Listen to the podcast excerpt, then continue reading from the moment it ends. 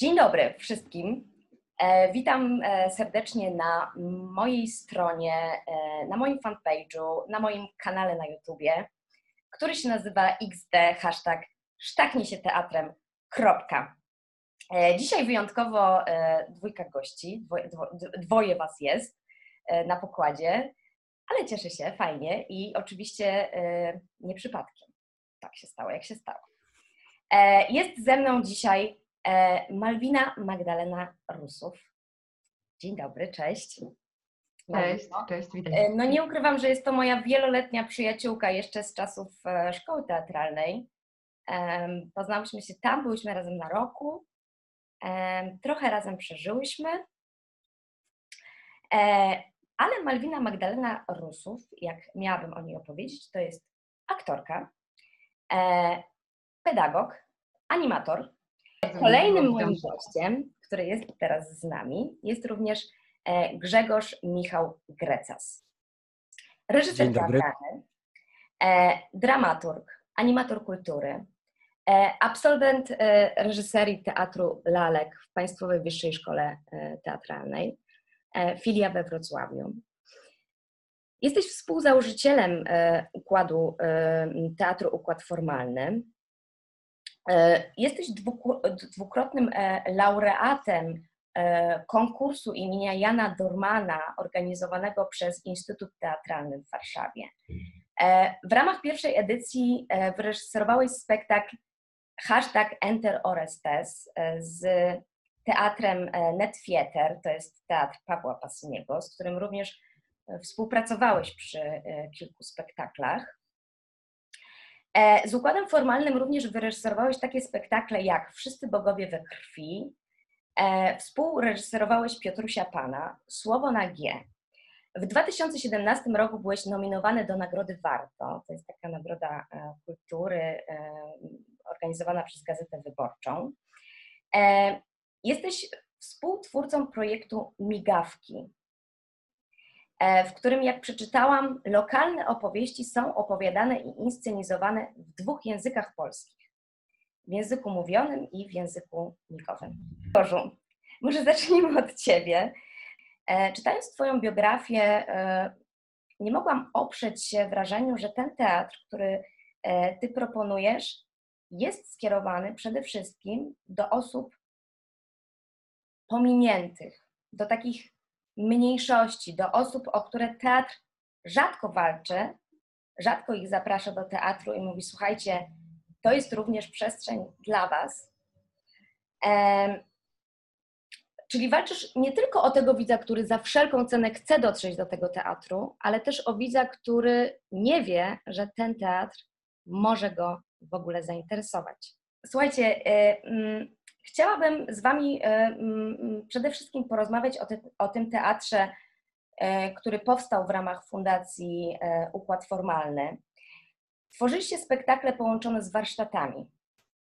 Współpracowaliście z młodymi ludźmi, ale też z psychologami, z edukatorami seksualnymi.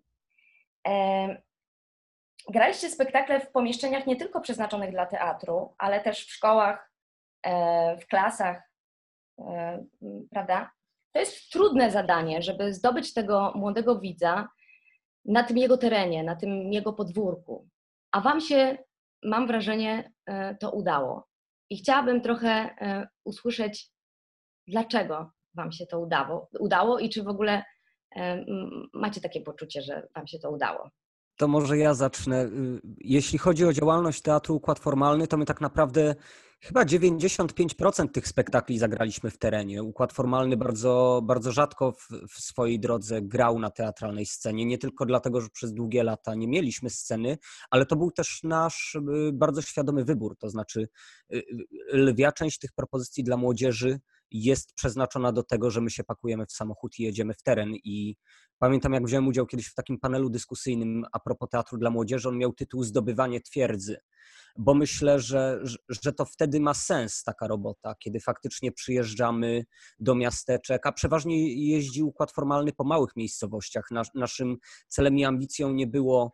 Yy, jakby spotykanie się, chociaż nie mówię, że kogokolwiek wykluczamy, natomiast naszym priorytetem nie były miasta, w których istnieją dwa czy trzy teatry, albo chociaż jeden, który ma jakąś ofertę. Jakby większość tych spektakli to było jeżdżenie po bardzo małych miejscowościach, często do, do szkół, do których jeżeli zawitał kiedykolwiek teatr, to był to teatr bardzo komercyjny, bardzo łatwy, bardzo przyjemny teatr, który... Nie chcę jakby rozmawiać o jego poziomie artystycznym, natomiast na pewno w swoim zadaniu przeważnie ma za zadanie opowiedzieć lekturę. Streścić przedwiośnie w trakcie dziewięćdziesięciu minut, żeby człowiek nie musiał przebijać się przez trzysta dwadzieścia stron. A my mieliśmy trochę inne założenie w tym teatrze, to znaczy chcieliśmy przyjechać na spotkanie, które nie musi być łatwe, nie musi być przyjemne, bo, bo tak jak kiedyś powiedzieliśmy w Układzie Formalnym, staraliśmy się ruszać tematy, za które można dostać po głowie i myślę, że to mocno wynika z naszej teatralnej drogi, bo, bo my z Miką trafiliśmy do teatru mając lat szesnaście i to była przestrzeń, to była przestrzeń, w której my chyba, z, też jestem ciekaw, jak ty to, Mika, po latach oceniasz, chyba przestrzeń, w której myśmy znaleźli swoją wolność, znaleźli swoją prawdę i znaleźli swoją wielką miłość. I, I ja taki teatr, jaki dostawałem i jaki próbowaliśmy robić jako nastolatkowie w Legnicy, w grupie teatralnej Bohema, dalej staram się jakby spłacać ten dług i takim samym teatrem się odwdzięczać. Może tu postawię kropkę. Okay. Tak, ja jeszcze mogę nawiązać do tego, do tych początków właśnie, bo myślę, że one w kontekście też młodzieży są istotne, dlatego że bardzo utożsamiam się z tym, co powiedział Grzegorz, że dostaliśmy przepiękną szansę od ludzi teatru, których spotkaliśmy właśnie w Legnicy jako nastolatkowie, bardzo wrażliwi, szukający swojego miejsca na ziemi. I nagle okazało się, że w przestrzeni teatralnej, bo zaczynaliśmy w ogóle od gońca teatralnego działającego przy Teatrze imienia Heleny Modrzejewskiej w Legnicy i tam spotkaliśmy Joannę Gąszorek, Kasię Kazimierczak, więc te wszystkie postaci, które wcześniej oglądaliśmy na scenie, mieliśmy okazję się z nimi zderzyć w naszej codzienności i okazało się, że teatr to jest miejsce, gdzie mówimy o emocjach, gdzie możemy je nazwać. Teatr to jest miejsce na wolność, gdzie nagle możemy się poczuć bardziej swobodnie i nieważne, czy są dorośli, czy nie, jak ja chcę przekląć, bo to wyraża moje emocje, to tu mogę, bo, bo jestem traktowana na równi. Więc ten teatr od początku rysował się po prostu jako taka przestrzeń e, pozwalająca na zbudowanie swojej tożsamości, na utworzenie się, też poszukiwanie siebie.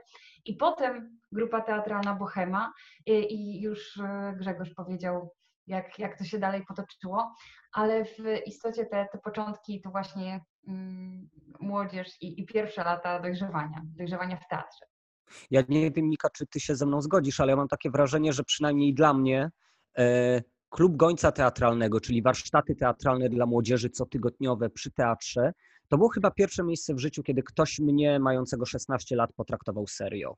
Tak absolutnie serio, że to, co ja mówię, jest ważne i nie zanegował moich emocji i powiedział, że mam prawo być wkurwiony, mam prawo mieć gorszy dzień, mam prawo się rozpłakać.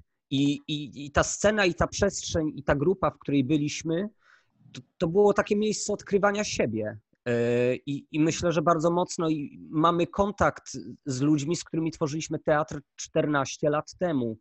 I nawet jeżeli, pochwalę się cudzą anegdotą trochę, nawet jeżeli nie zajmują się teraz wszyscy zawodowo teatrem, on gdzieś tam jest. Wczoraj się widziałem z naszym przyjacielem, który dostał awans na szkoleniowca u znanego operatora sieci komórkowej i przegadywaliśmy razem jego prezentację. On używał rzeczy, które wyciągnął z teatru i dostał awans. Nie wiem, czy mogę mówić nazwę firmy, w razie czego wypipkamy. W Playu dostał awans, totalnie korzystając z warsztatu teatralnego, z tego, czego się tam nauczył na temat pewności siebie, ale nie tylko, bo nie zawsze jest się pewnym siebie. Czasem ten stres trzeba po prostu po aktorsku zamaskować i, i pomimo stresu działać. Więc myślę, że nas to wszystkich ukształtowało. I Kasię, i Anię, i, i, i całą ekipę, która tam z nami była. Większość z tych ludzi, mam wrażenie, że dużo z tego spotkania naszego teatralnego wyniosła. Po prostu na tak. życie. Tak. Jest jeszcze też ta kwestia tematu, tego, że przez to, że na samym początku naszej teatralnej drogi zetknęliśmy się z osobami, dla których teatr płynął z serca również, to mam wrażenie, że to jeszcze bardziej wypielęgnowało w nas tę potrzebę poruszania ważnych tematów i tego, że teatr to nie jest rozrywka tylko i wyłącznie, choć może nią być, ale przede wszystkim może to być narzędzie, które zmienia świat. My doświadczyliśmy najpierw tego, jak potrafi zmienić świat młodych ludzi, a potem doświadczaliśmy tego jeszcze na różne, rozmaite sposoby. No i może właśnie dlatego yy, tak sobie myślę, że ten wasz teatr i yy, ten wasz projekt yy, też potraktował tych młodych ludzi nareszcie poważnie. Ja myślę, że jeśli kiedyś yy, sam siebie na takim myśleniu, że to, co mi mówią młodzi ludzie po spektaklu o ich świecie, to oni się nie znają, to to jest moment, w którym ja muszę przestać robić teatr. W sensie uważam, że to jest najważniejszy, najważniejsze moje zadanie jako twórcy, bo my się faktycznie po spektaklach na warsztacie spotykamy. To jest też unikalna rzecz w tym, w tym objeździe, nie tylko z układem formalnym, ale w ogóle w takich jeżdżących spektaklach, że tego widza się spotyka. My tyle samo czasu, co, co jesteśmy na scenie dziewięćdziesiąt minut, tyle samo czasu kolejne dziewięćdziesiąt minut poświęcamy na rozmowę. I jeżeli oni nie są w centrum naszej uwagi, jeżeli ich zdanie się nie liczy i my natchniemy ręką i powiemy, dobra, otwarte, zapłacone, jedziemy dalej, to to jest moment, w którym ja osobiście mogę sobie dać spokój z teatrem. Bo myślę, że, że, że jakby najważniejsze jest w naszym to, że jeśli mamy opowiadać cudzy świat, bo ja już nie mam siedemnastu lat i niestety nigdy nie będę miał, e, najważniejsze jest to, żeby oni czuli, że to, co im pokazujemy, czy wam, bo słuchacie pewnie teraz tej audycji, to jest nie wciskać wam kitu, ponieważ to mi się wydaje, że jeszcze dobrze działa moja pamięć mimo trzydziestu lat. To, co ja bardzo pamiętam z naszego świata, mieliśmy alergię na to, kiedy ktoś wciska nam kit i wyczuwamy to w sekundę, zwłaszcza kiedy jesteśmy młodzi, bo bardzo często nam się wtedy wciska kit. Ja pamiętam i nie tylko nauczycieli, ale wielu ludzi z tak zwanego świata dorosłych, którzy czasem zamiast wejść w trudną dyskusję albo się odsłonić w rozmowie, bo prawdziwa rozmowa wymaga odsłonięcia siebie i swojej wrażliwości, mam, mam niestety takie wrażenie, że zbyt często y, osoby dorosłe po prostu chowają się za jakąś fasadą, używają argumentu, bo tak, bo ja wiem, bo ty się nie znasz. Porozmawiamy, jak dorośniesz, y, jak będziesz miał osiemnaście lat, dokładnie, jak będziesz miał osiemnaście lat, to będziesz sobie decydował. I, I wydaje mi się, że, że jakby to są takie myśli, które świecają w tej teatralnej robocie dla młodzieży. Jeżeli ja opowiadam wasz świat, to wy macie w niego wierzyć. Ja nie jestem ekspertem. To wy jesteście ekspertami na temat waszego świata. Jasne. Słuchajcie, jakbyście mogli opowiedzieć o, o, o teatrze Układ Formalny. Skąd się wziął trochę pomysł na tego widza? No to przed chwilą trochę o tym powiedzieliśmy, ale jakbyście mogli powiedzieć, jak to się zaczęło, z, skąd ten projekt i jak od początku do końca to wszystko przebiegało? To się chyba zaczęło na pierwszym roku studiów już moich we Wrocławskiej Szkole Teatralnej, bo Układ Formalny to jest taki patchwork, na który się złożyło wiele światów. Ja miałem w trakcie studiów na wrocławskiej reżyserii przyjemność działać na takich studiach, które były poniekąd międzywydziałowe. To znaczy pomysł na te moje studia we Wrocławiu był taki, że teatrem zajmuję się podczas zajęć w szkole teatralnej, ale jeśli chodzi o historię muzyki, o teorię muzyki, o, o jakby całą tą, która jest niezbędna w wykształceniu reżysera, to były zajęcia na Akademii Muzycznej z wykładowcami Akademii Muzycznej i analogicznie wszelkie przedmioty dotyczące historii sztuki, plastyki, scenografii, projektowania, inscenizacji tego, jak ten spektakl będzie wyglądał fizycznie w przestrzeni, to były zajęcia na Akademii Sztuk Pięknych. I tak się zaczęły tworzyć jakieś konglomeraty, że, że się pojawiła scenografka Aleks Aleksiejczuk, która była absolutnie i do dzisiaj jest moją scenografką. To jest jakby od uh, dziewięciu lat współpracuję z jedną scenografką. Tak się pojawił kompozytor Tymek Witczak i, i koledzy studenci z Wydziału Lalkarskiego, bo też studia na reżyserii wyglądają w ten sposób, że oczywiście, że mam część swoich przedmiotów, egzaminów i zaliczeń, ale też spora ilość przedmiotów jest wspólna. Więc to nie jest tak, nas była trójka roku, to nie jest tak, że myśmy sobie we troje z profesorem w jakiejś małej, ciasnej sali siedzieli, tylko bardzo dużo tego szkolnego życia rozgrywało się ze studentami aktorstwa, że my byliśmy tak naprawdę jednym dwudziestoczterorocznikiem, gdzie było dwudziestu studentów aktorstwa i trójka reżyserów. I wtedy się już zaczęły pojawiać pierwsze myśli, ale też pierwsze projekty. Na drugim roku jakieś koło naukowe. Też zapraszałem kolegów z roku do egzaminów z reżyserii, żeby też po godzinach pracowali ze mną po nocach w szkole teatralnej, żeby moje egzaminy reżyserskie przygotowywać. I ta ekipa tak się kilka lat formowała. i się powiększała. I właściwie jeszcze zanim powstał układ formalny, takim bojowym był Enter Orestes, o którym już dzisiaj wspominałaś. To był mój spektakl dyplomowy. Jeszcze nie mieliśmy wtedy nazwy, marki, tożsamości. Jeszcze to było wszystko takie niezobowiązujące. To jeszcze było wszystko nieułożone u nas też w głowach, czym to będzie. Natomiast pojawił się konkurs Jana Dormana, organizowany przez Instytut Teatralny, i założeniem tego konkursu było to, że możemy zaproponować spektakl dla młodzieży bądź dzieci, który będzie grany w placówkach oświatowych. Spektakl, który z założenia nie jest na teatralną scenę, i zaproponujemy do tego warsztaty. I faktycznie wygraliśmy ten konkurs. Złożyliśmy to jako Stowarzyszenie Artystów Bliski Wschód, czyli tak naprawdę Net Fieter Pawła Pasiniego. No myśmy nawet nie mieli wtedy osobowości prawnej. Żeby otrzymać taki grant, trzeba mieć niprę, zarejestrowaną działalność, jakieś osiągnięcia. No myśmy wtedy nie mieli nic. Ja byłem na, po czwartym roku studiów na reżyserii. No i jakimś... Pisaliśmy to z Agnieszką Nasierowską, która była autorką scenariusza. Pracowaliśmy intensywnie nad tym wnioskiem. To był chyba pierwszy projekt taki, wiecie, grantowy, żeby zdobyć jakieś dofinansowanie, który ja pisałem. Miałem wtedy dwadzieścia cztery lata, nie miałem pojęcia, jak to robić, i ku jakiemuś absolutnemu naszemu zdziwieniu okazało się, że myśmy to dostali, że na sto dziewiętnaście wniosków, w tym lwia część przygotowana przez zawodowe teatry, dwójka studentów z Wrocławia i ich ekipa jakby zdobyła ten grant. I otrzymaliśmy wtedy środki finansowe na produkcję spektaklu i trzydziestokrotną prezentację w szkołach. I tutaj pewnie oddam głos Malwinie, bo w tym momencie odbyła się pewna rozmowa telefoniczna a propos warsztatów, bo Malwina wtedy już na psychologii studiowała, dobrze pamiętam, już studiowałaś psychologię na S W P S ie, i zaprosiłem Malwinę do udziału w projekcie, aby poprowadziła warsztaty z młodzieżą. I teraz się już zamknę, bo ja mogę gadać długo, to może już Mika przejmie. Tak, bo tutaj jestem winna pewne wyjaśnienia, mianowicie mnóstwo teatrów, które tam się przewinęło przez początek mojej drogi zawodowej teatralnej, do, powiedzmy sobie szczerze, były to sposoby na to, żeby żyć, żeby żyć z bycia na scenie, natomiast to były bardzo złe teatry.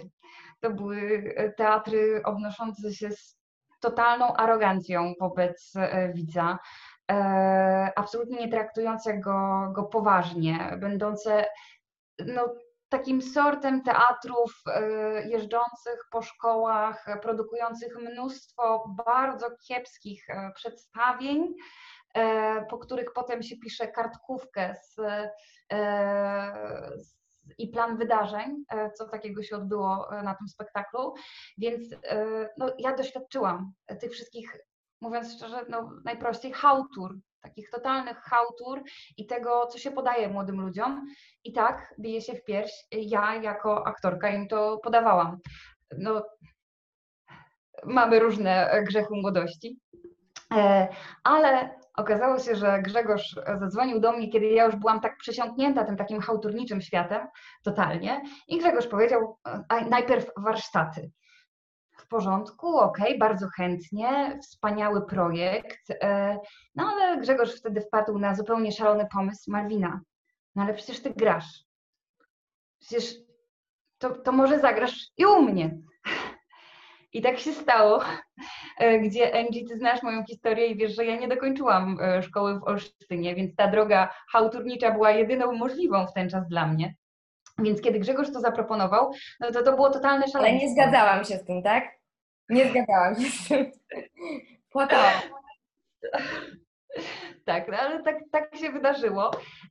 No więc propozycja Grzegorza do wejścia do spektaklu, który jakby no, jest dużą odpowiedzialnością, jest ogromną odpowiedzialnością, bo, bo porusza mocny temat, bo jest spektaklem, który powstał w ramach konkursu, który ma, uwaga, polepszyć jakość spektakli skierowanych dla dzieci i młodzieży. Więc odpowiedzialność była ogromna, byłam w ten czas przerażona, ale kiedy ta machina ruszyła, kiedy zaczęliśmy pracować, mam ciarki, jak to mówię, wiecie, bo to się naprawdę piękne rzeczy się tam wydarzyły, dlatego że Instytut Teatralny, który organizował ten konkurs, też podszedł z ogromną powagą do tego projektu i oni na już drugim etapie rekrutacji, jak jeszcze cały czas rekrutowali, to już przeprowadzali warsztaty, które miały uwrażliwić te wszystkie osoby, które składały wnioski, te instytucje, już na tego widza, jakim są dzieci czy młodzież. I do dziś pamiętam warsztat, bardzo to biznesowo zabrzmi, bo design thinking. Design thinking, czyli podejście, które w tej chwili jest zarówno w takim świecie projektowym, ale tak naprawdę przewija się przez właśnie chociażby takie miejsca jak teatr. I on zakłada to, design thinking, że na początku zanurzasz się w świecie swojego widza, czyli swojego odbiorcy. I to był pierwszy moment, kiedy no ja pamiętam, jak bardzo mnie dotknęło to, no właśnie, bo jak dużo rzeczy jest takich ex cathedra, bo ja wiem, bo ja e, wiem, jak to zrobić, ja wiem, czego potrzebujecie.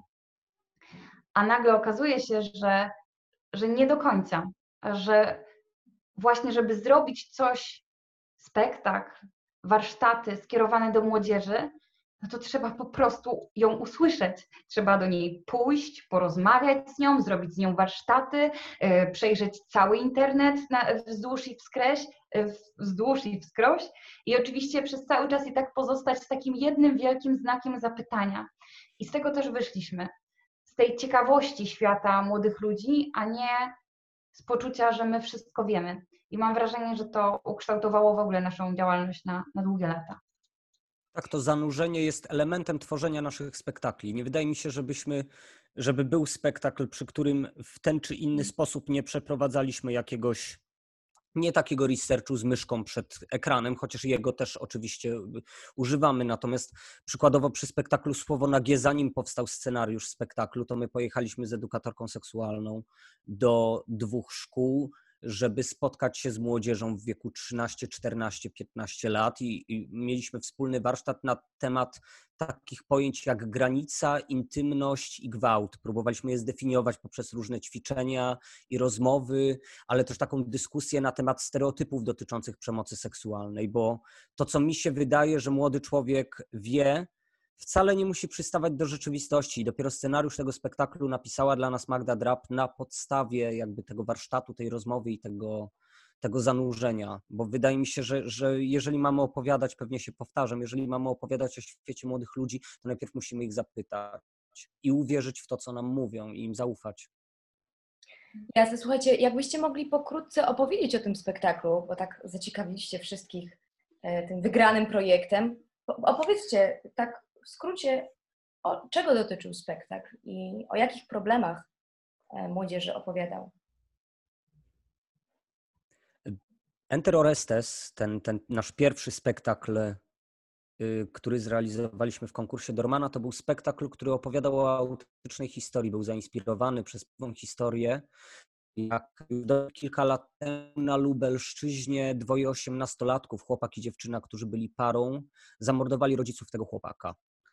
I obecnie odsiadują wyrok dwudziestu pięciu lat pozbawienia wolności. Mieli wtedy osiemnaście lat. Ja pamiętam dwie rzeczy, które mnie skłoniły do, do opowiedzenia tej historii na scenie.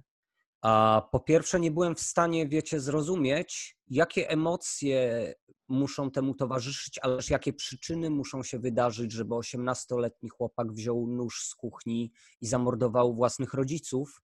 A drugie, co, co, co moją ogromną jakby uwagę przykuło, to było właśnie to, to myślenie o młodych ludziach, z którym ja się nie zgadzam, przeciwko któremu ja się buntuję i na które nigdy nie będzie mojej zgody, ponieważ media, kiedy to podchwyciły, internet, telewizja, prowadzący programy publicystyczne, te wszystkie mądre głowy z telewizji, albo próbowały o tym rozmawiać w sposób, że to pewnie przez gry komputerowe, znamy to wszyscy, tak, przez, przez granie w strzelankę chłopak z karabinem w Erfurcie w Niemczech wszedł z, z pewnością, jakby teraz to jest oczywiście ironia, która być może nie brzmi przez kamerę, a druga grupa znalazła w tym taką super romantyczną historię, więc zrobili taki mit o dwójce kontrkulturowych osiemnastolatków, którzy byli zbyt dojrzali na swój wiek, w ogóle ta dziewczyna, na podstawie której historii tworzyliśmy ten spektakl, była poetką bardzo młodą, ale gdzieś tam zauważaną, więc z tego się zrobił taki romantyczny, ale mroczny mit, jakby oni byli drugim Rafałem Wojaczkiem albo Edwardem Stachurą. Ja miałem poczucie, że jedna i druga narracja to jest bullshit. Nikt w telewizji przez kilka tygodni, kiedy internet i telewizja i media żyły sprawą tego morderstwa, prawie nikt nie chciał rozmawiać o tym, co się wydarzyło, jak wyglądała ich rodzina, czy ktokolwiek próbował z nimi rozmawiać, jaki oni mieli kontakt ze światem, kto przegapił moment, bo ja nie wierzę, że nie wierzę, że takie rzeczy dzieją się na pstryk. To nie jest tak, że komuś coś kliknie w głowie. Zresztą oni są po badaniach, oni są oboje poczytalni. Jaki splot wydarzeń długoletnich i jak okropne rzeczy musiały spotkać te dzieciaki i w jakim klinczu musiały być, żeby wybrać takie rozwiązanie, które mi się nie mieści w głowie. I o tym chcieliśmy zrobić ten spektakl. Co się może, co się musi wydarzyć, żeby dwoje nastolatków zamordowało rodziców. Także to był bardzo, bardzo trudny spektakl. On był tworzony w Lublinie. To się wydarzyło na Lubelszczyźnie. Rakowiska to jest podlubelska miejscowość.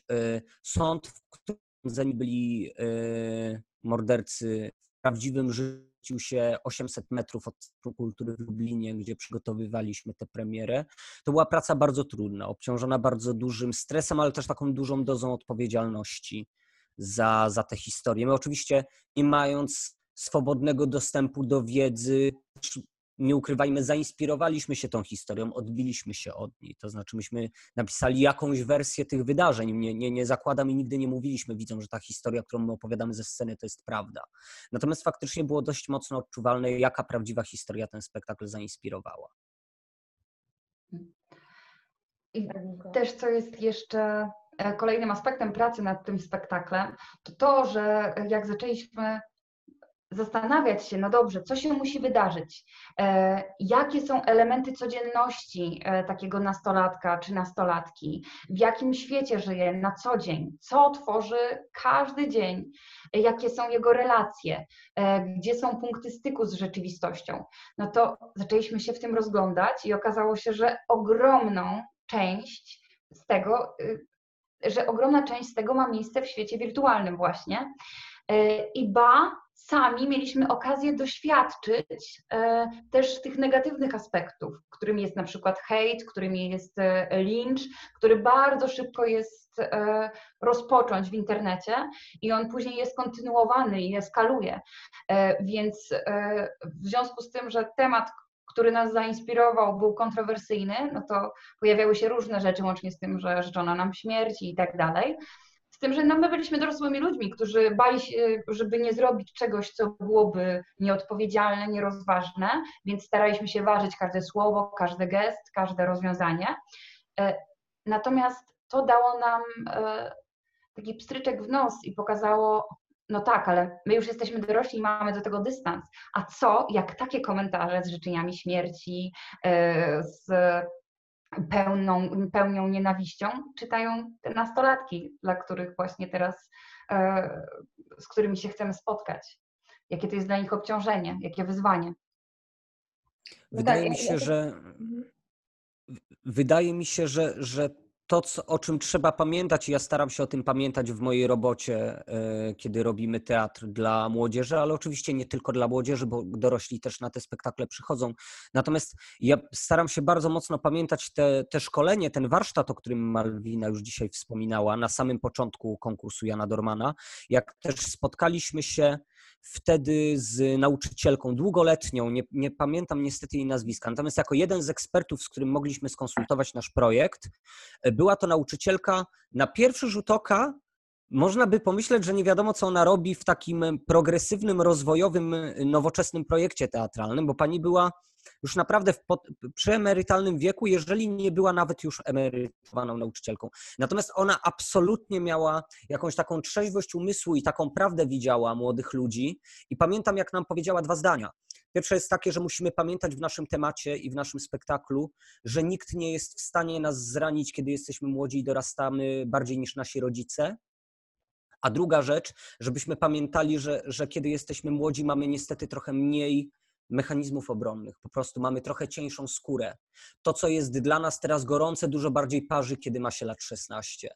A jesteśmy często wtedy trochę bardziej bezradni wobec pewnych emocji, bo bardzo wiele sytuacji wydarza nam się po raz pierwszy. I, i mówię to z perspektywy teraz trzydziestolatka, trochę już wiemy, jak się zachowa, jeżeli piąty raz ta miłość się nie wydarzy, albo kiedy dziesiąty raz czujemy taką złość, że chcemy komuś przywalić, ale kiedy to się wszystko wydarza pierwszy raz, to jest, jest w nas dużo ognia, jest w nas bardzo dużo smutku i bardzo dużo wkurwienia. I, i ja staram się o tym pamiętać przy wszystkich spektaklach dla młodzieży, że wtedy, wtedy trochę skóra jest cieńsza, a świat jest bardziej intensywny. Zresztą chyba do dzisiaj trochę tak go odczuwam. Wiem, ja też niestety. Słuchajcie, zrobię chwilkę przerwy, bo tak naprawdę bardzo długo już rozmawiamy. I słuchajcie, wracamy za dziesięć do piętnastu minut, ok? Dobra, dobra. Dobra, dobra. No super. Słuchajcie, przed przerwą w ogóle wszedł taki temat pod tytułem właśnie budowanie tej odporności na presję społeczną. To jest w ogóle bardzo trudny temat. I do tej pory czujemy, że jakby no, nie do końca jeszcze to potrafimy w wielu sytuacjach i nawet nie mówimy o swoich bliskich, ale również o osobach, które właśnie hejtują bądź mówią coś na nasz temat, osobach, które w ogóle nie znamy i w zasadzie po co to nas to w zasadzie może interesować, ale jednak interesuje i przejmuje. I w ogóle zastanawiałam się, co to jest ta tożsamość człowieka, robiąc ten projekt. I się okazało, że to jest pewien proces. Bardzo trudny proces tak naprawdę dla młodych ludzi, bo my od młodych ludzi wymagamy, a niestety nie jesteśmy świadomi, Jaki, jaki oni mają, właśnie, jaki my mamy tak naprawdę ciężar odpowiedzialności za nich. My jako teatr, my jako rodzice, my jako szkoła, tak? To jest strasznie trudny etap, który tak się niby pisze, że to jest w tym okresie od dziesiątego do dwudziestego roku życia. I na początku ważne jest właśnie w tym etapie odpowiedzenie sobie na bardzo ważne pytania pod tytułem: kim ja w ogóle jestem? Czego ja chcę dla siebie, nie dla innych, i dokąd ja zmierzam. I dopiero jak my jakby w jakiś sposób odpowiemy sobie na te pytania, bądź są jakieś instytucje, które nam w tym pomogą, bądź książki, które nam w tym pomogą, dopiero wtedy to wszystko prowadzi do jakiejś takiej samoakceptacji, do tworzenia dystansu do siebie, do budowania odporności na presję społeczną, nie? Umiejętności dokonywania szybkich, trafnych wyborów. To jest strasznie trudne, ale to wszystko jest jakby procesem procesu. E, i, I to znowu uczy od, o, o, o odpowiedzialności za siebie i za bliskich. E, I dzięki takiemu silnemu ukształtowaniu tej e, tożsamości e, to wszystko prowadzi do stworzenia silnych poglądów, swoich poglądów. Nie tych zasłyszanych z telewizji, z gazet, ale do swoich poglądów. I dopiero wtedy jesteśmy i możemy być otwarci na inne, na nowe, na inne kultury, na inne wyznania, na inną seksualność. Dopiero wtedy, kiedy tworzymy, mamy tę bazę swoją, nie boimy się tego innego, bo jesteśmy skonstruowani w pełni. Dopiero wtedy jakby możemy, i ja mam takie poczucie, że to jest przede wszystkim wina szkoły, rodziców, brak komunikacji, brak rozmowy na ważne tematy od dziecka, traktowanie tego młodego człowieka na poważnie, od samego początku, a nie w ostatnim momencie, wiesz, usiądźmy naprzeciwko siebie i porozmawiamy, słuchaj, dzisiaj jest impreza, no to są takie konsekwencje, takie, takie i takie. No to jest trochę za późno, nie? E, nie wiem, tak rozpoczęłam ten temat, ale chciałabym, żebyście się jakoś od, odnieśli do tego. E, ja mam w ogóle, wiesz, takie wrażenie, przepraszam, wystartowałem, bo strasznie we mnie gorąca myśl była, jak, jak tak, mówiłaś. Tak samo, ale dawaj.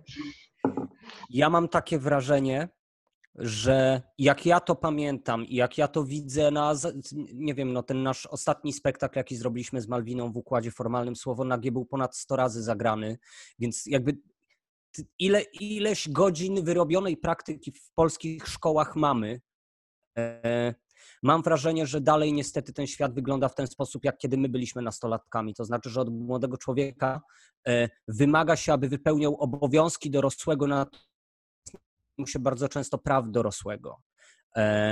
A inna sprawa, że my w ogóle jako dorośli też bardzo często próbujemy się w relacji z młodymi ludźmi schować za taką zasłoną, że ja już wiem, bo ja jestem dorosły, bo ja mam swoją tożsamość, bo ja już to wszystko wiem. Ja uważam, że ja nie wiem jeszcze prawie nic na swój temat, mając lat trzydzieści. I myślę, że procesem jesteśmy, jesteśmy zmianą i jesteśmy procesem do śmierci. I największym grzechem dla mnie złego teatru, dla młodych widzów, jest to, jak my go tworzymy, zapominając o tym, jacy my byliśmy. Ja się staram bardzo mocno w tej pracy pamiętać, jakie było moje serducho i czego ja się bałem i co mi się śniło po nocach i co śniło się moim przyjaciołom i z jakich powodów myśmy czy płakali, czy rzucali kurwami na papierosie za szkołą. Jakby, że cały, ca, cały ten świat i cały ten bunt skądś wynika. I, I że my jako twórcy musimy bardzo mocno pamiętać, że nie wolno tego lekceważyć. I bardzo mocno w rozmowie z młodzieżą jakby stosować tę zasadę, że jeśli od nich wymagamy pewnych rzeczy, to też muszą otrzymywać pewne przywileje. Mówię o samodecydowaniu i, i mówię o tym celowo, ponieważ gościłaś tutaj Alinę Czyżewką, którą ja niesamowicie podziwiam za te akcje chociażby związane ze studniówkami, która bardzo jasno wskazuje i absolutnie oczywiście wiem, że takie, takie jest prawo i to też chcę jasno powiedzieć, że nie popieram demoralizacji nieletnich i spożywania alkoholu, to bym chciał powiedzieć jasno. Natomiast jeżeli uczniowie mają lat dziewiętnaście, to żaden regulamin studniówki, żaden nauczyciel nie może zabronić dziewiętnastoletniemu człowiekowi wypicia lampki wina na własnej studniówce. I bardzo cenię Alinę za to. Była taka historia bodajże w Rzeszowie, że któraś szkoła wpisała w statut szkoły, że nie można nosić emblematów odnoszących się do ideologii faszystowskiej, bolszewickiej, nazistowskiej i L G B T. Szkoła nie ma i nie jest prerogatywą szkoły mówić młodym ludziom, jak się mają ubierać. Może zakazać strojów nazisto- odwołujących się do ideologii nazistowskiej i komunistycznej, bo mamy to zapisane w Konstytucji R P. Ale czy ktoś będzie chciał nosić krzyż na szyi, czy jarmułkę, czy flagę L G B T na swoich ramionach, to szkoła nie ma prawa tego zabraniać. I bardzo, bardzo jakby szanuję i cenię pracę Aliny Czyżewskiej za to, że ona na apele, nagłaśnia pewne sytuacje i przypomina, że poza obowiązkami to młodzi ludzie mają też moc. Uważam, że w polskiej szkole są bardzo słabo respektowane, bo jak sobie przypomnę każdego nauczyciela, który zdobywał mój szacunek, Mika pewnie ma podobnych, bo gimnazjum i liceum przeszliśmy razem, to byli ludzie, którzy nie w ramach systemu edukacji byli świetni, tylko pomimo systemu edukacji byli świetni. Dużo rzeczy się odbywało na granicy przestrzegania programu nauczania i trzeba było uciekać czasem od podstawy programowej, żeby powiedzieć coś ważnego, a czasem coś naprostować. Mhm. No tak, ale oni podejmowali ryzyko, ci nauczyciele, balansując na granicy programu nauczania, i to podejmowanie ryzyka jest elementem edukacji i bycia pedagogiem. Dlatego, że Angie, powiedziałaś na początku, że to jest ogromna odpowiedzialność, która leży po stronie tych wszystkich osób, które twierdzą, że kształtują czy pomagają kształtować tego młodego człowieka. Z tym, że ta ogromna odpowiedzialność często nas przeraża i jej najzwyczajniej w świecie nie bierzemy, nie bierzemy na siebie, nie bierzemy na klatę, bo wolimy powiedzieć, że dziecko czy nastolatek nie jest osobą seksualną, nie ma żadnej seksualności, niż być gotowym na to, żeby rozmawiać o tej seksualności w sposób dojrzały, w taki sposób, żeby pomagać kształtować ją w sposób spokojny, normalny i zdrowy. Czyli łatwiej przychodzi nam wypieranie tematów i Grzegorz powiedział o prawach, ale też negowanie istnienia rzeczy, które są. Tak jak powiedziałaś, że pogadamy o imprezie w momencie, kiedy już jest dawno za późno. Ale jest mnóstwo elementów naszego życia, które kształtują się od najmłodszych lat. I w wieku osiemnastu lat za y, użyciem magicznej różdżki człowiek nie staje się nagle dorosłym człowiekiem. Żeby on ukształtował y, swoją osobowość, on potrzebuje pracować nad nią przez całe życie. I teraz, jeżeli na przykład boimy się z młodzieżą porozmawiać o seksualności, o ciele, o płciowości. Przepraszam, oni mają internet, więc ta młoda osoba jeżeli z nią nie porozmawiamy, wejdzie do tego internetu i zobaczy ciała, które nie mają nic wspólnego z naturalnym ciałem. Będzie dorastać w kompleksach, w poczuciu tego, że ma jakieś dziwne ciało, coś jest z nim nie tak, w poczuciu dziwności. Tam w internecie jest mnóstwo odpowiedzi na wyciągnięcie ręki, ale nie wszystkie są dobre. I jeżeli my uciekamy od odpowiedzialności, nie poruszając ważnych tematów, tylko je negując i wypierając, no to właśnie to jest już przegrana pedagogiczna na, na, na całej linii. Mówimy o tym, że chcemy dobrze, zabierając dzieciakom edukację. Jak można chcieć dobrze, zabraniając rozmawiać, zabraniając poruszać tematy. My mamy doświadczenie Słowa na G, spektaklu, który mówił o stawianiu granic. Dawał młodym ludziom narzędzie, jak rozpoznać, gdzie jest moja granica. Jak mogę asertywnie powiedzieć nie? Co to znaczy gwałt?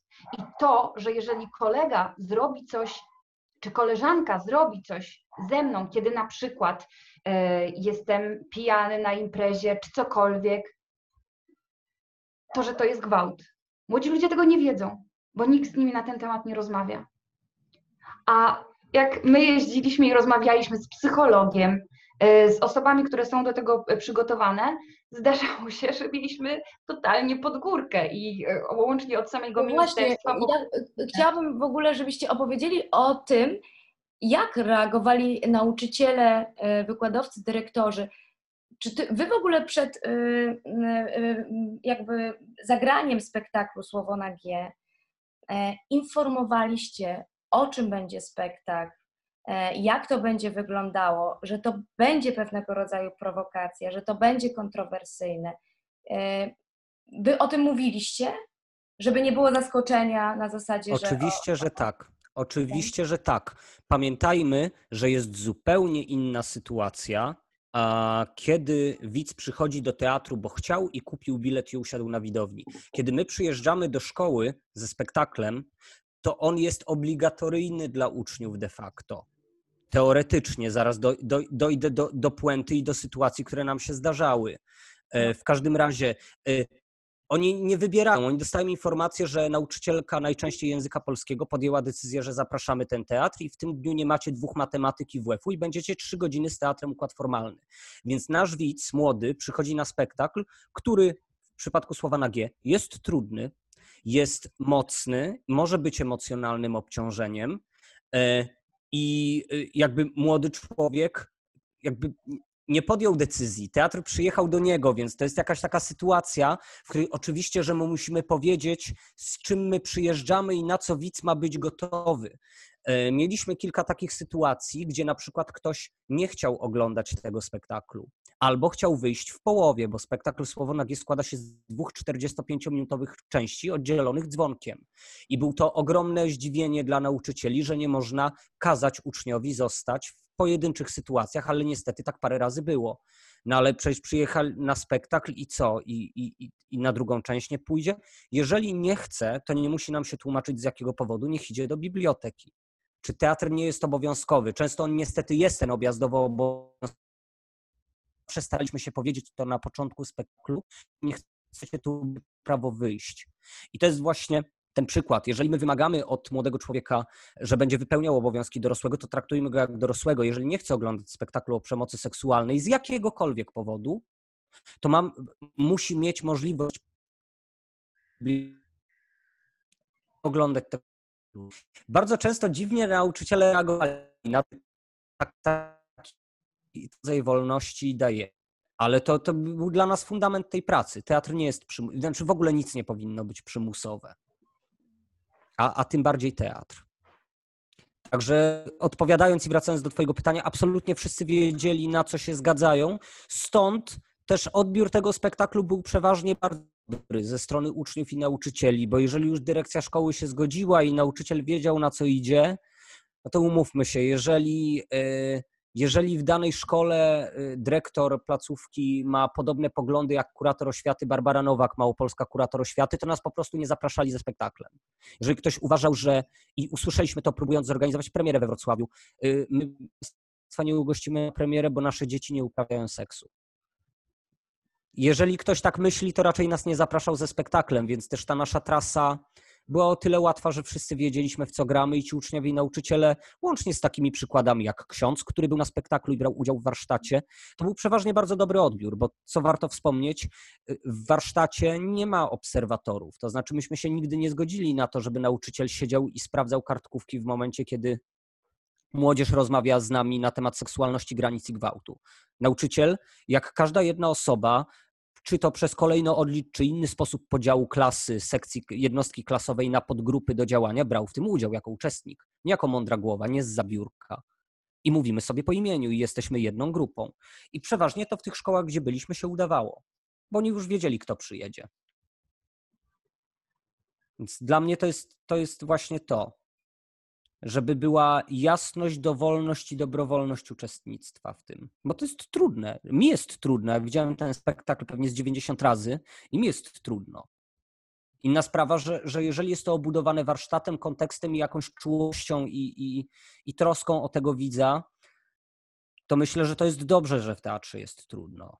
A dla mnie teatr jest takim miejscem, w którym wydarzają się rzeczy często bardzo dla nas kłopotliwe, że on nas trochę wybija ze strefy komfortu. Że bardzo wygodnie jest nie myśleć o pewnych rzeczach. I taki teatr się staraliśmy robić. Układ formalny istnieje dalej, już beze mnie i bez Miki. Oni robią kolejne spektakle dla młodzieży, więc tu już mi o ich obecnych czasach ciężko mówić. Natomiast ten okres, kiedy my z Miką tworzyliśmy układ, to te spektakle nie były łatwe. Nas nie interesowało opowiadanie nie z literatury klasycznej, nas, ale nas nie interesowało artystyczne przedstawienie Dziadów Mickiewicza na scenie. Natomiast rozmowa o doraźnych rzeczach, o których z młodzieżą nikt nie rozmawia, i owszem. Otóż powiem szczerze, że jeżeli się pojawiał opór, to ten opór pojawiał się wszędzie tam, gdzie tego spektaklu jeszcze nie było i wśród tych, którzy go nie widzieli. Bo łącznie z tym, że mieliśmy takie sytuacje, w którym po pierwszej części spektakl został odebrany jako kontrowersyjny i, i mało wnoszący, ale po zostaniu na kolejną plus na warsztaty okazywało się, że te same panie, które miały tak dużo obiekcji, nagle stwierdziły, no tak, no warto jest oglądać do końca, bo rzeczywiście po pierwszej części mogliśmy wysunąć pochopne wnioski. Dlaczego? Dlatego, że w tym spektaklu nie ma nic drożnego, to znaczy, żeby była jasność, tam nie ma e, wulgaryzmów, nie ma nagości, nie ma niczego, co w jakiś obiektywny sposób moglibyśmy nazwać kontrowersyjnym takim. Kontrowersyjny tam jest temat, bo nazywamy to seksualnością, e, natomiast tam de facto chodzi o stawianie granic, e, więc... E, Generalnie tak, jeżeli pojawiał się ten opór, to on był z reguły tam, gdzie spektakl jeszcze nie był i wśród tych, którzy go nie widzieli. I w jednym z programów T V P, który był transmitowany, gdzie powoływano się między innymi na nasz spektakl, padły takie słowa, które jak dla mnie są fantastyczną rekomendacją, no tak, że tacy to jeżdżą... Powszechnie. No. Tak. Tacy to jeżdżą i pozbawiają nasze dzieci naturalnego poczucia wstydu wobec własnego ciała. Ale wiecie, że ta opinia jest, ja jestem sobie w stanie dać, uciąć rękę, że dziewięćdziesiąt dziewięć procent tych ludzi po prostu nie widziało spektaklu, tak jak odbywało się to w Teatrze Powszechnym. Oni nie widzieli tego spektaklu, oni po prostu żyją z nagłówków i tego, co media o tym spektaklu mówią. Akurat te słowa, o których mówi Mika, powiedziała pani, która i tak by na ten spektakl nie przyszła, ponieważ pani jest po prawej stronie sceny politycznej, znana z tego, że była dwa razy w Niemczech i teraz opowiada w mediach, że edukacja seksualna w Niemczech seksualizowała dzieci. I szczerze mówiąc, nie interesuje mnie rozmowa z osobami pokroju pana Pospieszalskiego i jego programu nie, Warto Rozmawiać, bo uważam, że z tym panem nie warto rozmawiać i obiecałem sobie, że będę to mówił głośno. Ostatnio o spektaklu Słowo na G napisała Barbara Nowak, małopolska kurator oświaty. To jest pani, która, może to nie jest na tę rozmowę i możemy to potem wyciąć, natomiast ja bym bardzo chciał głośno to powiedzieć, bo to nie jest powszechny fakt. Pani Barbara Nowak użyła zdjęcia z Marszu Równości młodej dziewczyny, która miała blizny na nadgarstkach i zrobiła z tego tweeta, w którym próbowała udowodnić, że blizny na nadgarstkach dziewczyny świadczą o tym, że osoby L G B T potrzebują się leczyć. Dla mnie pani Barbara Nowak i prawa strona sceny politycznej nie jest partnerem do rozmowy, ponieważ oni w ciągu ostatniego tygodnia powiedzieli mi kilkanaście razy, że nie jestem człowiekiem, tylko ideologią. Więc ja rozumiem zdobywanie młodzieży, nauczycieli i twierdzy, ale też bardzo jasno i wyraźnie chciałem powiedzieć, że są też ośrodki medialne i polityczne w tym kraju, z którymi ja nie planuję już nigdy więcej rozmawiać, ponieważ uważam, że zostały skompromitowane.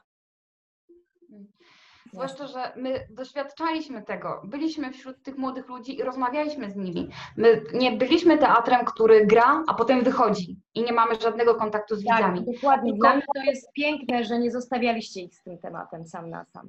Że po to były po, te praktyki, prawda? Tak, po każdym ze spektakli oni mieli kontakt z psychologiem, z edukatorką seksualną i z nami, aktorami, którzy też tam wchodzili i mieli z nimi styczność i mogli usłyszeć, jak bardzo oni tego potrzebują. Jak ze zdziwieniem mówią, to ja mogę powiedzieć nie? To jak ja powiem nie, to nie powinno mi być głupio? To ja, gdzie są moje granice? O, rzeczywiście to jest coś, co narusza moje granice. Oni, oni naprawdę często nie mają okazji usłyszeć takich rzeczy i się ich nauczyć i dostać do nich prawo. Zwłaszcza, że mówimy tu też o milionach mniejszych miejscowości, gdzie też no jakby dostęp do różnego rodzaju edukacji, rozmów jest zdecydowanie mniejszy. I po pierwsze też wsparcie emocjonalne, upodmiotowienie, powiedzenie im tak, jakby macie prawo czuć się wkurzeni, macie prawo cierpieć, macie prawo tak. I, i o to w tym wszystkim chodzi, więc po prostu to jest potrzebne. Po prostu za każdym razem, kiedy rozmawialiśmy z kolejnymi nastolatkami i oni otwierali się przed nami, utrzymywali z nami kontakt przez później rok, dwa, pisząc do nas, do naszych psychologów, zobaczyliśmy obraz Szkoły, szkoły, w której jakby nie ma odpowiedzi na te fundamentalne potrzeby. I ba, też nauczyciele, bo są nauczyciele, którzy chcą na ten temat rozmawiać, którzy chcą wpuszczać y, dobry teatr, ale ci nauczyciele są też bardzo często osamotnieni w tym. I oni też potrzebują wsparcia i też są zmęczeni, bo to są też słowa, które słyszeliśmy bardzo często. Że słuchajcie, no my chcielibyśmy robić dobre rzeczy dla młodzieży, ale po prostu czasami już nie mamy siły, bo jak podejmujemy jakąś inicjatywę, to nie dość, że wkładamy serce i siłę i energię w projekt, to jeszcze zbieramy za to baty. Oczywiście, że tak. No, sytuacja nauczycieli jest bardzo trudna. Ja się cieszę, że w Słowie na G udało się też ją opowiedzieć, bo to, o czym Mika mówiła, na przykład po pierwszej części nauczyciel konwersyjny, od drugiej jakieś inne doświadczenie dostawali. Tak było Słowo na G zbudowane.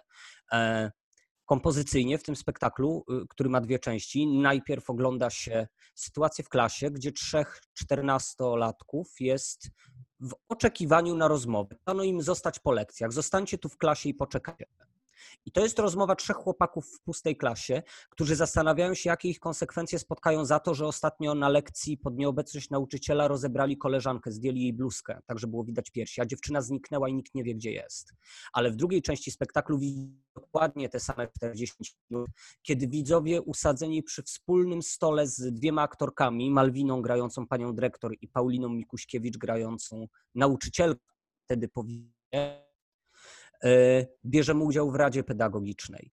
I młodzi ludzie, i to było dla mnie w tym spektaklu, żeby młodzi ludzie zostali usadzeni w roli dorosłych przy stole i wzięli udział w poważnej dorosłej rozmowie, ale to nie jest rozmowa, w której my pokazujemy nauczycieli jako superbohaterów, tylko też pokazujemy ich bezradność nie wobec tej sytuacji, często bezradność wobec systemu, ponieważ ja myślę, że to, co się dzieje na poziomie formalnym, biurokratycznym w polskiej szkole, to jest sytuacja, w której nauczyciel, nawet gdyby bardzo chciał, to bardzo często nie ma wejść w ogóle w proces wychowawczy i w kontakt z uczniami, bo poza osiemnastoma godzinami pensum ma jeszcze dwadzieścia tysięcy papierów, które musi wypełniać z tygodnia na tydzień i ma czasem więcej tabelek do wypełnienia niż pani w zusie.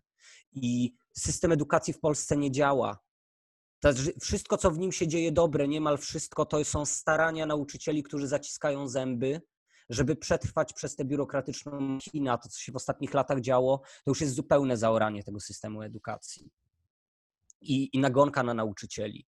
Myśmy mieli, wiesz, dużo wątpliwości. Po premierze yy, pani, której, przepraszam, nie pomnę też teraz nazwiska, w każdym razie yy, dyrektorka Departamentu Edukacji we Wrocławiu miała bardzo dużo wątpliwości odnośnie nas, naszego spektaklu. Powiedziała, że go nie zarekomenduje, bo uważa, że to nie jest dobre, że pokazujemy młodzieży bezradność nauczycieli. Bo sytuacja, którą gra Malwina jako dyrektorka z Liną jako nauczycielką, to była sytuacja absolutnej bezradności, bo to są zgłaszać to na policję, nie było nauczycielki w klasie, dlaczego nie było nauczycielki w klasie, a co my powiemy, jak dziennikarze przyjadą, a co się tam tak naprawdę wydarzyło, a czy ci chłopcy są winni tej sytuacji, czy nie są, skoro nie wiedzieli, a może to były tylko żarty i wszystkie mechanizmy, żeby zbagatelizować tę sytuację, żeby uciec od tej konfrontacji. To wszystko było w tym spektaklu. Na szczęście nasza praktyka i spektakle pokazały, że pani dyrektor Departamentu Edukacji się myliła, ponieważ pokazanie bezradności nauczyciela w dziewięćdziesięciu dziewięciu procentach przypadków sprawiło, że myślę, że to były ich pierwsze takie rozmowy z nauczycielami na warsztatach, że tam się faktycznie jakieś więzi rodziły i nauczyciele dziękowali za tę część. Więc myślę, że to też było dla nas bardzo ważne, żeby pokazać nie tylko uczniów, ale też wnętrze pokoju nauczycielskiego, żeby młodzi ludzie trochę chociaż mogli zajrzeć za kulisy i zobaczyć udziałem, jakich procesów są nauczyciele i jak wygląda szkoła od kuchni. Myślę, że musimy nawzajem znać swoje światy. Właśnie, właśnie ja chciałam zapytać o to wspólne uczestnictwo tych nauczycieli, uczniów, dyrektorów. No właśnie mnie to bardzo ciekawiło, czy, czy to wspólne uczestnictwo budowało jakąś taką wzajemną komunikację. Czy, czy na przykład młodzież nie była skrępowana tym, że jednak ten nauczyciel siedzi obok, do jakiegoś uzewnętrzniania się na ważne tematy, tak? Czy ten nauczyciel nie miał takiego, no takiej, prawda, dyskomfortu związanego z tym, że uczeń koło niego siedzi?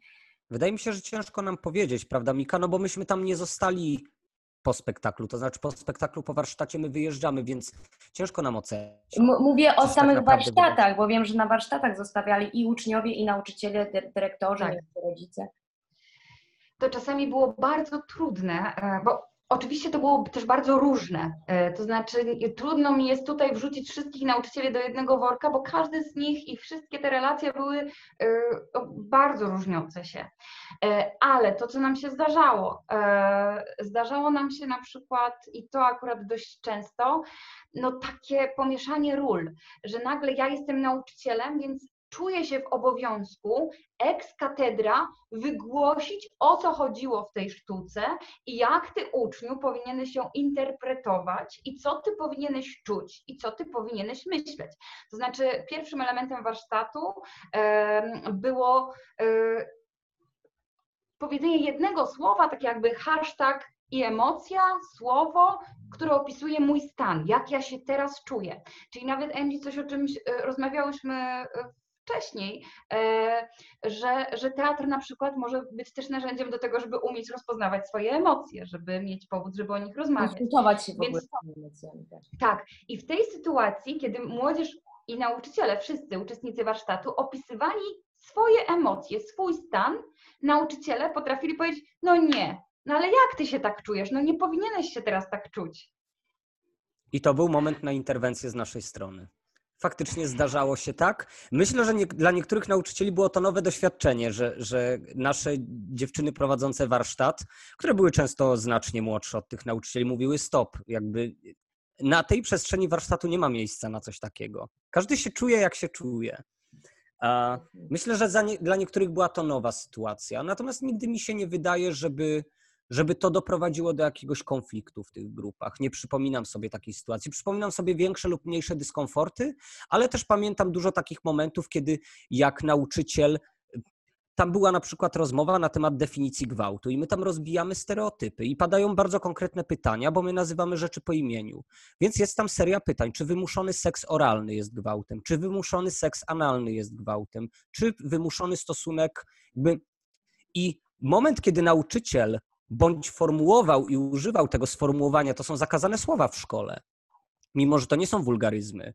To jest dokładnie tak, jak to się nazywa, no seks oralny, inaczej fellatio, bądź miłość francuska, jakby to ma swoje konkretne terminy. I to, że nauczyciel tego używa podczas warsztatu, parę razy było tak, że ta młodzież miała takie, Wow, nie spodziewaliśmy się, myśleliśmy, że pani się będzie tutaj rumienić.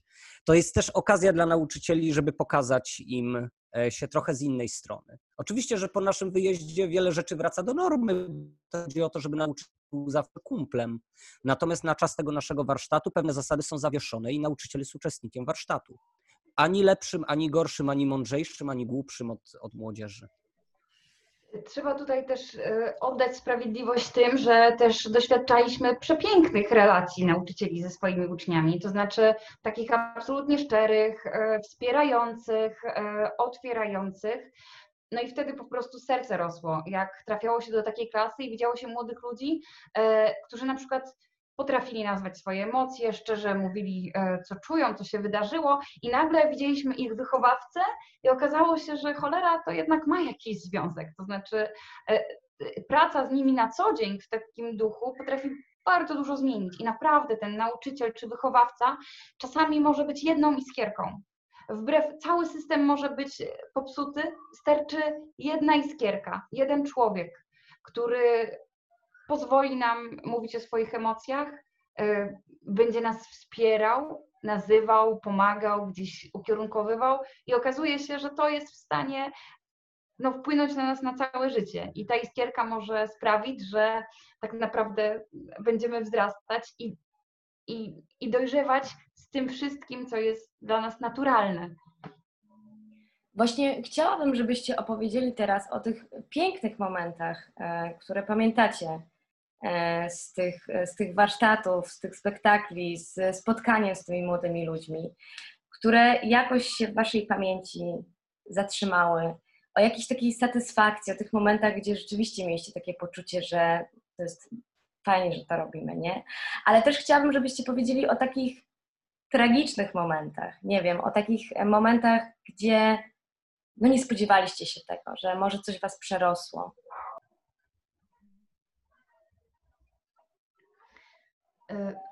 Nie wiem, Grzegorz, bo mi tak nie, ja, ja właśnie stwierdziłem, że ja zawsze się odzywam jako pierwszy i że muszę się ugryźć w język. Malwina, bardzo proszę. Oddaję ci głos. Powiem szczerze, że doświadczenie roli dyrektorki w Słowie na G to było przepiękne doświadczenie. Często trudne, ale, ale przepiękne, dlatego że no, tam jest się w bezpośrednim kontakcie z widzem. To znaczy siedzisz i obok ciebie siedzą widzowie, wchodzisz z nimi w rozmowę, w improwizację. Ale kiedy y, czujesz przemianę, kiedy y, y, czujesz, że coś się dzieje na widowni, patrzysz w te oczy i czujesz, że one no, są totalnie poruszone i że temat, o który walczymy, coś, co jest bardzo ważne, że to trafiło, że to się odbija echem tam w tym człowieku, no że to jest najpiękniejsze wrażenie na świecie, że wtedy się czuję, że po to się to robi. E, zwłaszcza jak siedzi obok ta młodzież, która na przykład nie ma, nie ma sposobności, żeby poczuć porozumienie, żeby, żeby doświadczyć czegoś tak prawdziwego i mocnego i nagle w tak bliskim kontakcie w teatrze ma szansę przejrzeć się w tej scenie jak w swoich emocjach, jak w lustrze. I jednocześnie poczuć więź. Wiesz, my mieliśmy no, różne historie, czasami bardzo trudne, bo ta młodzież się przed nami otwierała i jakby oczywiście to wszystko było zaopiekowane przez, przez naszych specjalistów, psychologów, nigdy nikogo nie zostawiliśmy samego. Natomiast czasami o tym nie wiedział nikt, co się wydarzało w życiach tych ludzi. I pierwszy raz my to słyszeliśmy. I momenty, kiedy okazuje się, że, że możemy komuś pomóc, komuś, kto był na skraju, no to dla jednej takiej osoby warto by było zagrać miliard spektakli. A, a, a my tego doświadczaliśmy przez granie Orestesa, Wszystkich bogów we krwi, Słowo na G, naprawdę no, wiele razy. To jest z jednej strony smutne, ale z drugiej strony sprawia, że jestem przekonana, że to była wspaniała robota i bardzo potrzebna, bardzo. Ja chyba e, najbardziej pamiętam takie momenty też, żeby to uporządkować. My nie jesteśmy pedagogami i psychologami, jesteśmy artystami, więc to też miało taki rytm, że po spektaklu my mamy przerwę, bo też nie da się trzy godziny na tak wysokim poziomie uważności i gotowości być. Więc potem warsztat prowadziły Monika i Żenia najczęściej w duecie, czyli psycholożka i edukatorka seksualna. Myśmy wracali na ostatnie dwadzieścia do piętnastu minut tego warsztatu już przebrani, umyci. Mówię my, chociaż nie jestem aktorem, natomiast no ja wtedy razem z ekipą. Jakby przestrzeń warsztatu to była przestrzeń, kiedy Monika Monika i Żenia zajmowały się młodzieżą i przeprowadzały z nimi jakiś proces przez nas zaprojektowany po spektaklu i dzieliły się tymi emocjami. Natomiast ja bardzo lubiłem czekać na te ostatnie nasze piętnaście do dwudziestu minut, jak nas zaproszą, bo wtedy była okazja dla nas już bez emocji, bez tego mojego napięcia, że to jest spektakl, którego jestem reżyserem, jak to napięcia i bycia w postaci. Jak wchodziliśmy na te ostatnie dwadzieścia minut, spojrzeć im w oczy i bardzo często zobaczyć... Nie wiem, nie chcę zgadywać emocji, albo, ale bardzo często takie dostawałem piłki od młodzieży. Ej, super, że jesteście. Jakby, znaczy, le, lepiej nam, żeście przyjechali, niż że była matematyka. Czy to było wyrażane przez takie miłe gesty, jak na przykład młodzież pytała, czy ich zwolnimy z jeszcze następnej historii, bo nam pomogą pakować scenografię. Czasem ich zwalniano z jeszcze jednej historii, pakowali z nami scenografię i zaczynali po prostu opowiadać o sobie, o swoim życiu, o tym, co lubią, albo pytali, skąd jesteśmy i jakie jeszcze spektakle robimy i potem lajkowali posty przez kolejne dwa lata na fanpage'u Układu Formalnego. W jednej szkole powstała grupa teatralna po naszym wyjeździe. Skrzyknęła się młodzież i założyła kółko teatralne. Więc te rozmowy po... Ja bardzo lubię te pożegnania. Ten moment, kiedy już to jakieś emocje na warsztacie, już wszyscy wypuściliśmy trochę tlenu i możemy sobie po prostu zbić piątkę, spakować się do samochodu i wracać do domu. To są takie momenty, które dają mi dużą, dużą satysfakcję. Natomiast tak jak mówi też Mika, no były trudne sytuacje. Były sytuacje, w których nie chcę wchodzić w szczegóły, bo, bo nie mam prawa o cudzych szczegółach. Natomiast jest jakaś ilość, pewnie blisko kilkunastu młodych osób, które w trakcie warsztatu bądź po warsztacie porozmawiały z naszą panią psychologii, które skierowaliśmy za ich zgodą jakby i za porozumieniem i za wiedzą rodziców i pedagogów na terapię. I czasem wydaje mi się, że my z tym projektem jako pierwsi wyłapaliśmy, że ktoś mógł być w bardzo poważnych tarapatach. A bo życie młodych ludzi jest bardzo trudne i rzeczywistość, w której teraz funkcjonujemy, jest bardzo trudna. Jest przebodźcowana, jest często, tak jak już dzisiaj międlimy to cały wieczór podczas tej rozmowy, pozbawiona rozmowy i, i rzetelnej wiedzy, bardzo oceniana często i rozliczana z pewnych rzeczy. Jest strasznie trudne. A ja bym nie chciał mieć jeszcze raz siedemnastu lat. To jest trudny moment, w którym wiele rzeczy nas bardzo boli i które trzeba przepracować i czasem mamy prawo, zresztą jak na każdym etapie życia, nie dawać sobie z pewnymi elementami tego procesu, nie dawać sobie rady.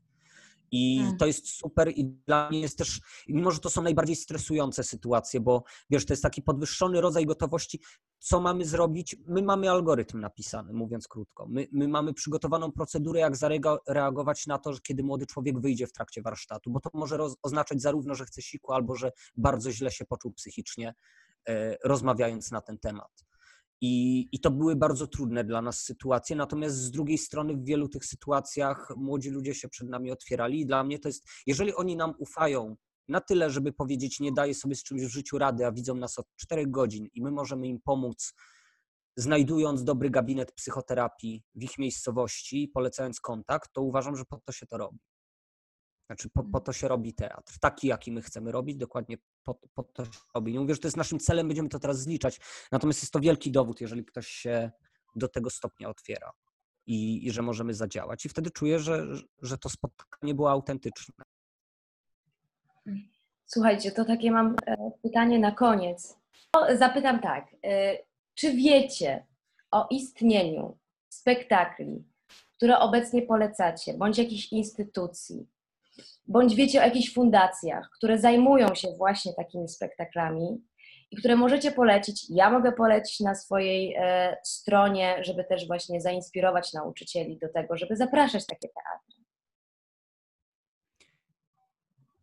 Ja myślę teraz nie na jakim są etapie, natomiast ja już jestem trzykrotnym laureatem konkursu Dormana, ponieważ tuż przed pandemią Teatru Układ Formalny wygrał trzeci raz ten konkurs z moim spektaklem. Tym razem dostali środki nie na produkcję, tylko na objazd, więc Teraz to pandemia zawiesiła, natomiast Układ Formalny będzie grał spektakl w mojej reżyserii z tekstem Agnieszki Nasierowskiej na motywach powieści Władca Much. To jest jedna klasyczna literatura, jaką zrobiliśmy z Układem Formalnym, natomiast bardzo przerobiona na modłę młodzieży o dynamice przemocy, o czynnikach powstawania grup, jakiejś hierarchii i rolach, w które wchodzą młodzi ludzie w grupie, kiedy dorosłych nie ma przy nas, o takiej samorządności młodzieży i potencjalnym ryzyku. Nie wiem, jak jest teraz w pandemii, natomiast Układ Formalny otrzymał środki na objazd po Polsce i być może można się jeszcze do nich zgłosić i spróbować zaprosić ten spektakl, bo oni jakby dalej grają, przynajmniej trzy tytuły dla młodzieży. Jest Bartek Miernik, ty Mika widziałaś, prawda, kolorową? No tak, Bartek Miernik jeszcze przed konkursem, który ogłosił Instytut Teatralny na polepszenie jakości spektakli dla dzieci i młodzieży, on już wcześniej wchodził z monodramami o bardzo dobrej jakości, o ważnych tematach do szkół, więc, więc Bartek jak najbardziej.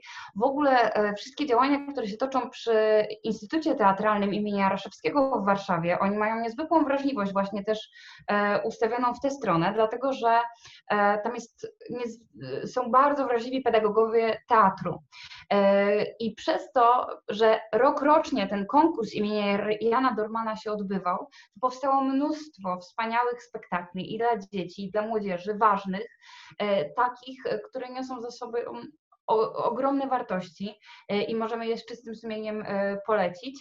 A w ostatnich latach Instytut, ogłaszając konkurs, stwierdził, że na ten moment e, jesteśmy tak nasyceni, że oni teraz chcą nie, żeby powstawały kolejne, tylko jeszcze, żeby wygrać te, które powstały. Więc tych tytułów, te spektakle, które powstały przez X lat właśnie w związku z konkursem imienia Jana Dormana, organizowanym przez Instytut Teatralny, one miały taki cel i taką miały wrażliwość ustawioną, więc tu, tu polecam ca- całą listę. Tak, ja myślę, że w ogóle to jest dobry adres i dla uczniów, i dla nauczycieli, jeżeli nas teraz oglądają. Jestem absolutnie przekonany, że to, co robi dział pedagogiki teatru Instytutu Teatralnego w Warszawie, to jest robota, która nam się opłaci w perspektywie pięćdziesięciu lat teatru dla młodzieży w Polsce. Znaczy ktoś wreszcie podjął decyzję, żeby zdefiniować, kim jest pedagog teatru na nowo, nie pani od warsztatów, a... bo to, to jest za jakby pedagog teatru, który bierze odpowiedzialność za procesy grupy i jest bardzo często w tym myśleniu Instytutu Teatralnego partnerem reżysera w tworzeniu tego spektaklu, który jakby ten cel pedagogiczny czy, czy, czy zaproszenie widzów do procesu, to wreszcie teatr, który jest podyktowany potrzebami widza, a nie artystowską wizją, bo ja sobie tu chlapnę farbą, a tam będą krzyczeć.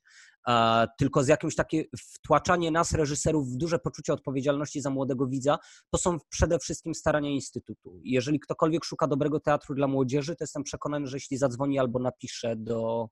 do ekipy Instytutu Teatralnego, to otrzyma pomoc albo radę, bo myślę, że w wyniku tego konkursu już każde województwo ma swoje dobre, wartościowe, ocenione, przygotowane spektakle.